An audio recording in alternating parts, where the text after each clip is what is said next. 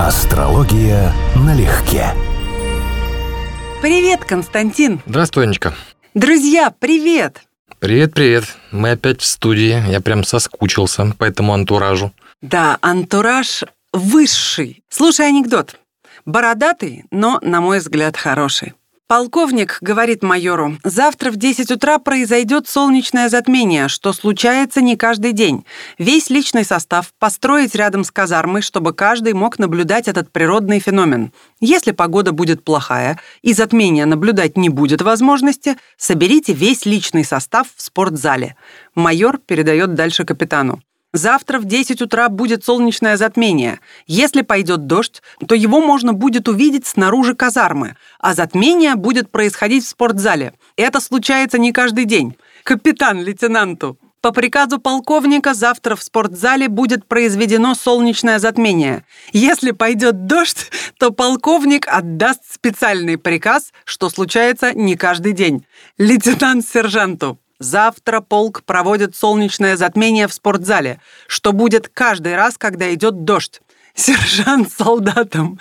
Завтра все увольнения отменяются из-за затмения полковника от солнца. Если дождь, если дождь пойдет в спортзале, что случается не каждый день, всем построиться рядом с казармой. Хорошо. О том, как на нас влияют солнечные Ага. затмения, хочется Какая, какая долгая подводка была. Это хороший Зато анекдот. весёлая. Да, веселая, да. Конечно. Солнечное затмение, да, окей. Солнечные, лунные. Да. Что за феномен, который случается не каждый день? Ну, есть такая штука. У нас э, каждый год есть, не все это, кстати, знают, к разговору о том, что это случается не каждый день, не все знают, что у нас каждый год бывает минимум два солнечных затмения. То есть не меньше. И бывает до четырех, насколько я могу понимать. И лунных затмений у нас бывает минимум обычно два, но может быть и больше. То есть в сумме солнечных и лунных может быть до семи штук в году. На самом деле это достаточно распространенная штука. Но вот есть нюанс, связанный с тем, что солнечные и лунные затмения на разной территории Земли видны по-разному. Потому что Луна та же самая существенно меньше, чем Земля, например. И если лунная тень бежит по Земле, во время солнечного затмения, да, то видно затмение только там, где бежит лунная тень. А это там одна шестая по размеру от Земли, если я правильно помню. Даже меньше, чем одна шестая, потому что там конус получается. В итоге мы можем видеть затмение на нашей территории, скажем, вот в Москве, находясь, очень нечасто. То есть видимые солнечные затмения, сейчас пытаюсь вспомнить, по-моему, это через 100 с копейками лет на широте Москвы Булка будут происходить. То есть они были в 20 веке и будут происходить аж в 2100 каком-то году. Ну, я сейчас могу, конечно, ошибиться, это можно даже в Википедии посмотреть, потому что достаточно такая справочная информация. Вот там не может быть каких-то перекосов. В общем, мы не увидим, и наши дети, скорее Или всего, надо тоже. куда-то ехать на такое мероприятие. На Урал, в Азию. Вот они сейчас в основном по Азии бегают. Последнее солнечное затмение, которое было летом, 23 июня, где-то в районе в конце июня, оно пробегало по Азии. И оно вот в последнее время бывает именно там. То есть тень проходила по Вьетнаму, по части Китая, по Ближнему Востоку. И астрологи, кстати, это учитывают. То есть там, где проходила тень, это и есть зона реального влияния затмения. Но визуальный ряд – это отдельная история, а я хочу с тобой поговорить о том, какие фатальные события связаны с затмениями и связаны ли, и каким образом вообще энергией этой пользоваться затмений. Ну, главное, что нужно сказать, что это сильно-сильно преувеличенная штука с затмениями вообще. Еще раз говорю, в году их бывает по нескольку штук, и это абсолютно рядовое, вполне проходящее событие, особенно если мы его не видим, то есть на эту территорию конкретно, но влияет меньше обычного. У нас есть натальные карты, наши гороскопы, там есть судьба. И вот, соответственно, если затмение вписывается в нашу натальную карту, оно вписывается в судьбу и может что-то спровоцировать или включить. Но если это попадает в карту в нужное место, то, конечно, вы это почувствуете еще как. Ну, скажем, затмение совпадает с днем рождения. Это почти на год будет эффект. То есть год уже однозначно непростой. Он а уже, эффект он уже какого важный. рода? К сожалению, индивидуально, в том-то и дело. В основном затмения считаются кризисным показателем. То есть затмения редко приносят какую-то серьезную пользу. Они что-то меняют. И это перемены не всегда принимаются нами легко. Не скажу, что они плохие, но просто как любые перемены, мы не всегда довольны происходящим. Поэтому солнечные затмения основные, то есть именно они вызывают самые серьезные перемены. Лунные всегда дополнительные, всегда второстепенные, но тоже могут вызывать определенные изменения. Вот на скидку по умолчанию, не зная гороскоп человека, можно зайти с другой стороны. Масса людей реагирует на новолуние и на полнолуние. Прям вот систематически каждый месяц вы за собой знаете, там в районе новолуния, например, там падает давление у кого-то, например, в районе полнолуния у кого-то будет наоборот подниматься давление. То есть у вас есть наверняка за собой такая характерная особенность.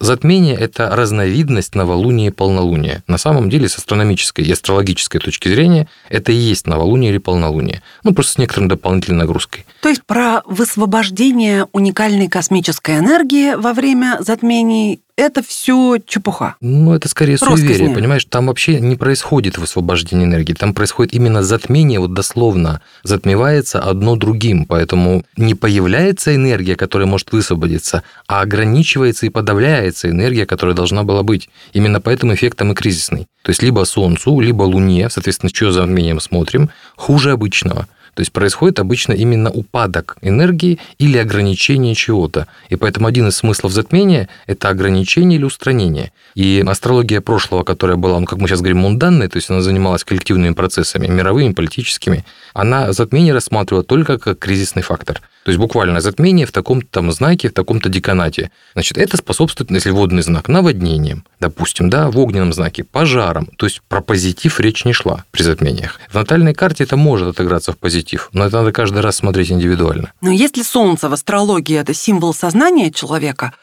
а Луна подсознательные процессы, то, соответственно, и затмение Солнца и Луны можно связывать так или иначе, да? Да, конечно. Либо с тем, что происходит на уровне сознания, либо на более глубоких слоях. Да, а еще точнее даже чему хуже, потому что еще раз затмение предполагает, что либо Солнце, либо Луна частично перекрываются на небе и становятся ущербными, дословно.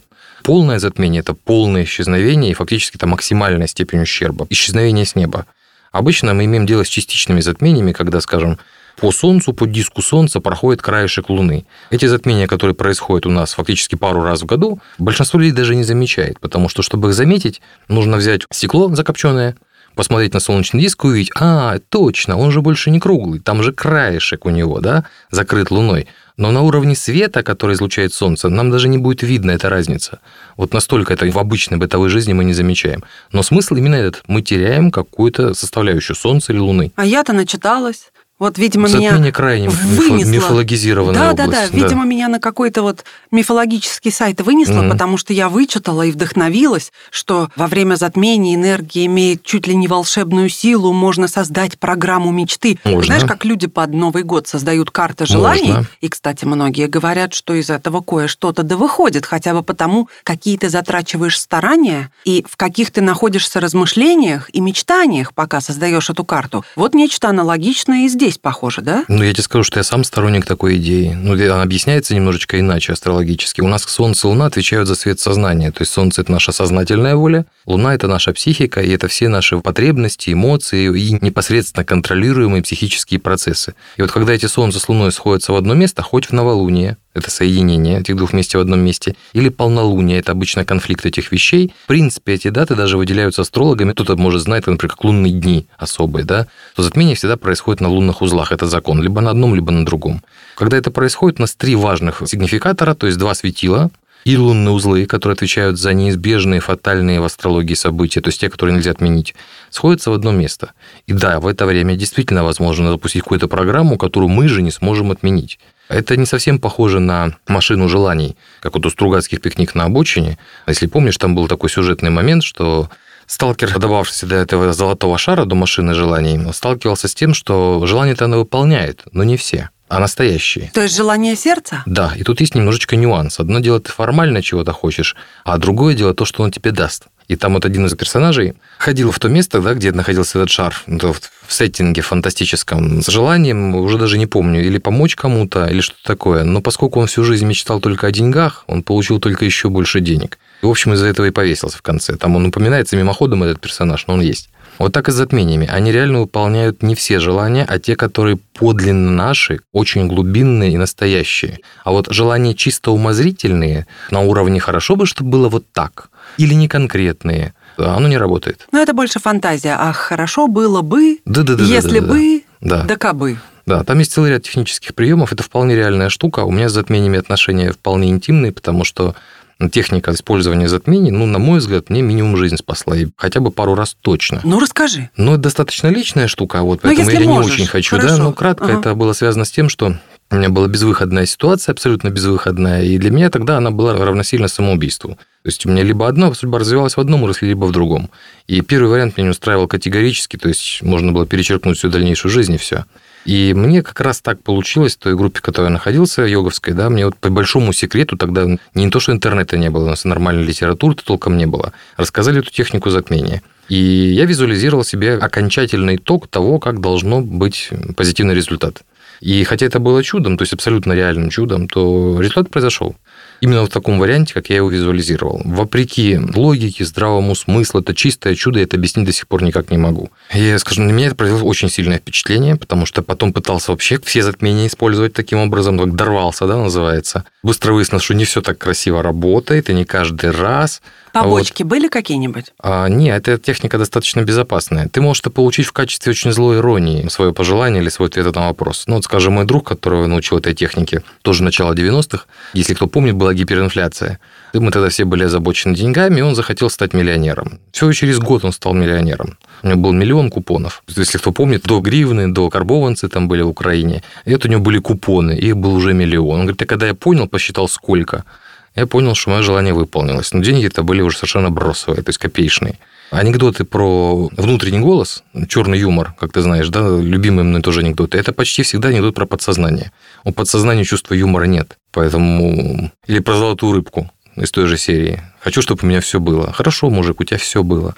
Вот это вот, это вот так оно и работает по этой схеме. То есть по пути наименьшего сопротивления, в четкой формулировкой. Хорошо, четкая формулировка. Что это? Ведь всегда человек может упустить те возможные формулировки, которые Вселенная, ну, громко звучит, тем не менее, как мы это говорим, отправил запрос во Вселенную, да, Вселенная либо приняла, либо нет. Так вот, она может это трактовать по-своему. Да, поэтому и рекомендуется в основном формулировать это не словами, а это фактически слова вспомогательная форма, а в виде образов, эмоций и чувств, потому что это универсальный язык. А слова мы говорим на разных языках. В словах может быть разный смысл. Мир на словах не разговаривает с нами. А картинки? Вот как раз а как вот, карта а вот желания. В образах, да, в эмоциях, в чувствах он с нами общается. Поэтому мы знаки так получаем, редко словами, сообщениями, типа выхода нет, да, сплин. А вот это как бы, ну, как редкая ситуация. Мы обычно получаем... Самая моя любимая их песня. Ну-ну. Я у них несколько люблю. Но мы получаем какие-то вещи, связанные с тем, что начал что-то делать, и вот в этот момент ты получаешь какой-то облом эмоциональный. С кем-то столкнулся, с кем-то поссорился. Это может быть знаком. То есть это не сообщение, ты просто получил ответ на свой посыл. И этот ответ был негативный в данном случае. То есть мы и формулируем запрос так, и получаем ответ таким образом. Потому что мы, как люди, еще раз, язык у нас вторая сигнальная система. Это то, чему ребенок научается, если его учили. А вот чувствовать, переживать, визуализировать, думать мы можем все. Язык для этого не является необходимым. Абсолютно. Расскажи про узлы. Что это за такие штуки? Где они реально существуют и существуют ли лунные узлы? Существуют астрономические. Это не физический объект, но это абсолютно реальная точка, очень точно вычисляемая. Это место, в котором лунная орбита пересекает земную. То есть, поскольку Луна у нас крутится вокруг Земли под некоторым углом, не совсем по тому пути, по которому Земля ходит по Солнцу, то получается эффект двух плоскостей. Ну, если мы помним геометрию, плоскости пересекаются по прямой линии. Вот эта линия вокруг Земли, это и есть два узла, один и второй на орбите Луны. Соответственно, вот это место с узлами, когда там, именно на узле, на любом, встречаются Солнце и Луна, это вместе, одновременно. Это затмение Солнца. Когда они на разных узлах, это затмение Луны. Но когда они находятся в любом другом месте, узлы все равно существуют, и астрологи их учитывают. То есть узел мы... Кету и узел Раху. Это оно. Кто из них кто? Раху – это индийское, это, подозреваю, санскритское название голова дракона, а Кету – хвост дракона. Это связано с мифом о том, что дракон страшный глотал в отместку богам э, Солнце и Луну, соответственно, он на них охотился в моменты затмений. Но поскольку он не всесилен, то затмений надолго не хватало, и, в общем, и Солнце и Луна обратно появлялись на небе. И вот бесконечный этот цикл. Достаточно красивая история, потому что дракон или змей, который глотает Солнце и Луну, он бессмертный, и он из двух частей. Он выпил напиток бессмертия, но его разрубили, но опоздали он стал бессмертным. Поэтому у него голова и хвост существуют отдельно в разных местах, но это один дракон, и у него это функционирует ну, как бы вместе. Вот тут явно намек на эту астрологическую, что вот у нас в противоположных местах голова и хвост дракона, эти два узла, северный и, соответственно, южный он называется. Значит, кету, раз это хвост, южный. то это прошлое. Да, да, правильно. А голова? Будущее, то есть то, что должно произойти. А настоящее отсутствует. Ну да, это, собственно говоря, узлы, это про ось эволюции Луны. То есть это элемент лунной орбиты, и по ним мы смотрим на эволюцию души человека, и поэтому с ними связано столько мифов, на самом деле, колоссальное количество мифов астрологии про важность узлов. Но это только лунный элемент. Они говорят о том, как развивать нам нашу душу, наше, э, вот не все я, а духовный рост, эмоциональную нашу сферу, наше подсознание, то есть путь эволюции или инволюции нашей духовной сферы. И это интересно, в этом плане это абсолютно применимо, потому что кету описывает то, что стоит отказаться, а раху описывает то, что должно прийти в нашу жизнь новое. Причем и то, и другое происходит фатально, независимо от нашего желания, в навязчивой форме. Это одна из особенностей обоих узлов. Все, что с ними связано, становится принудительным.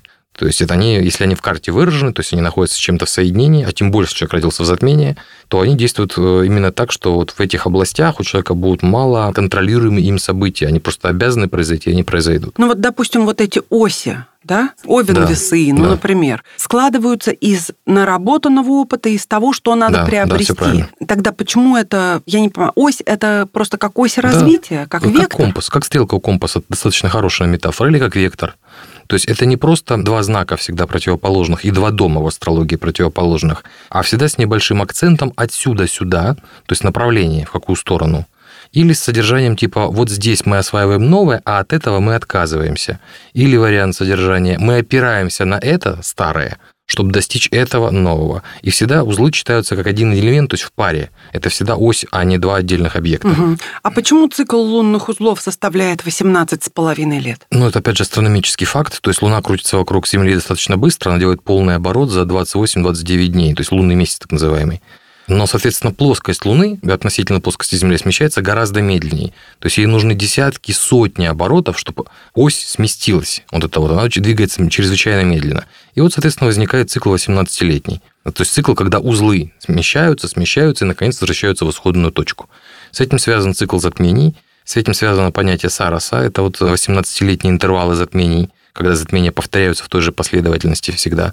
Правда, со смещением несколько градусов по зодиаку, но дальше последовательность будет такая же. И это учитывается вот при прогнозах большой астрологии, то есть мунданной, политической. А как тогда можно посмотреть результаты на возвращение лунных узлов? А это не всем нужно, это еще один стандартный миф. Если у человека узлы в карте сильно выражены, прям подчеркнуты, или он родился в затмении, он будет очень чувствителен к э, циклам узлов к противофазам, то есть девятилетнему интервалу, и к возрастам типа 18, два раза по 18, 37, возврат узлов так называемый. Если у человека узлы в карте не находятся в соединении с важными точками, пугать его этим не нужно, потому что у большинства людей проходят эти даты абсолютно без серьезных перемен. А вариантов узлов всего, как я понимаю, 6, как я вижу, осей. Опа, ну-ка. Ну вот ось с первой по седьмую, со второй по восьмую, с третьей а, по девятую. А, я понял тебя, конечно, да, пар. Пар домов, да. Домов пар 12, домов, значит, да? пар будет 6, конечно. А, ну вот видишь, что значит гуманитарий пришел к фантастическому выводу. 12 разделить на 2, и того 6. Угу. Нобелевскую мне. Это знаешь, мне напомнило? А. Технарь один писал, но я видел просто в качестве мема в интернете. Он говорит, был на конференции гуманитариев, ботаников конкретно. И вот один говорит, делал доклад, в котором с восхищением говорил, что, вы знаете, у нас сложилось впечатление, что окруженность муравейника практически всегда в 6 с копейками раз больше радиуса. Вот такой, говорит, парадокс. Вышел оттуда с ощущением, что он, конечно, зря прожил жизнь. Потому что, да, это базовая математика, геометрия. Но, Константин, ты должен понимать, что не все ею овладели. Угу. Неважно, муравейник или что-либо другое круглое окружность всегда в 6 с копейками раз больше радиус. Все. Да, но это надо знать. Это можно было не мерить. Понимаешь? Я про это. Я поняла, но чем хорошо гуманитарное образование? Да, Ты знаешь, можно да? было не знать. Не только, а также еще возможностью обсудить двойственность Шопенгауэра в очереди за бесплатным супом. Что вы говорите своим выпускникам, когда их встречаете, да? Бигмак и большую колу, пожалуйста. Вот. Так что 2 пер – это вообще мимо. Это другая реальность. Ну и что, кету, раху, окей, понятно. Что еще можем сказать про затмение ума Солнца и Луны. Ну, например, про затмение ума Солнца и Луны можно сказать вполне типичный для этого года парадокс, который был.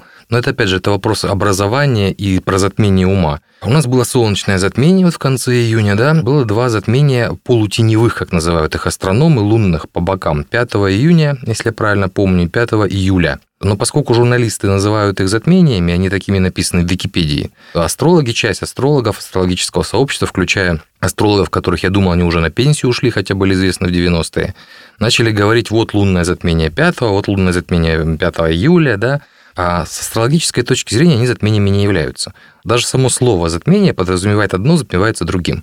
Но то, что считают астрономы, там, что они рядом прошли, причем на очень большом расстоянии астрологи не учитывают. 14, 15, 16 градусов. У нас больше 10 никто обычно не берет расстояние. Ну, это допуск, да, с которым мы что-то учитываем. На небе ничего не происходит. Но называется он затмением, и часть людей с помутнением рассудка, они считают, что раз названо затмением, значит затмевается. Ну, вот в точности, как вот в любимом мной фильме ДМБ. Ты суслика видишь? Нет, а он есть. Угу. Вот за убеждение посадили. Ну вот за убеждение, да. У нас было одно затмение солнечное, и не было лунных. Ну, формально, технически, астрологически лунных затмений не было. Но поскольку я присутствую в соцсетях, я видел, какой шквал у нас был информации. Затмение 5 июня, что делать, что не делать, как окапываться, как ползти на кладбище, ну и так далее. А парад какой-то был, хочется сказать, парад уродов, но нет, планет. 4 да, Да, было, июля, да, да, было. Тоже к разговору о затмениях. Опять же, астрономический парад был, потому что они смотрят на Солнце и видят, что с точки зрения Солнца все планеты, включая Землю, ну не все, там 7 или 8, находились в достаточно узком секторе, причем узком как? Там градусов 30 с копейками, то есть это довольно много.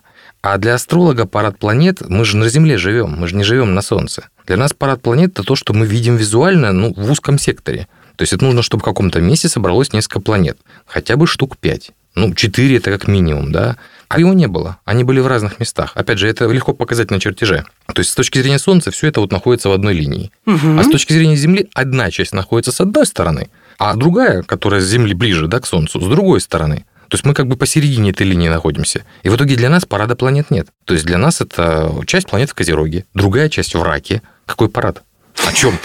У нас были реальные парады планеты в 82-м, 62-м году, по-моему, 2000-м, надо посмотреть конкретно. Там до 9 планет собиралось в узком секторе. В 2020-м парада планет не было. Опять же, Но астрономически... везде написано. И для жур... Вот. Это вот то, что я постоянно говорю. Астролог должен быть человек, который рассказывает журналистам новости.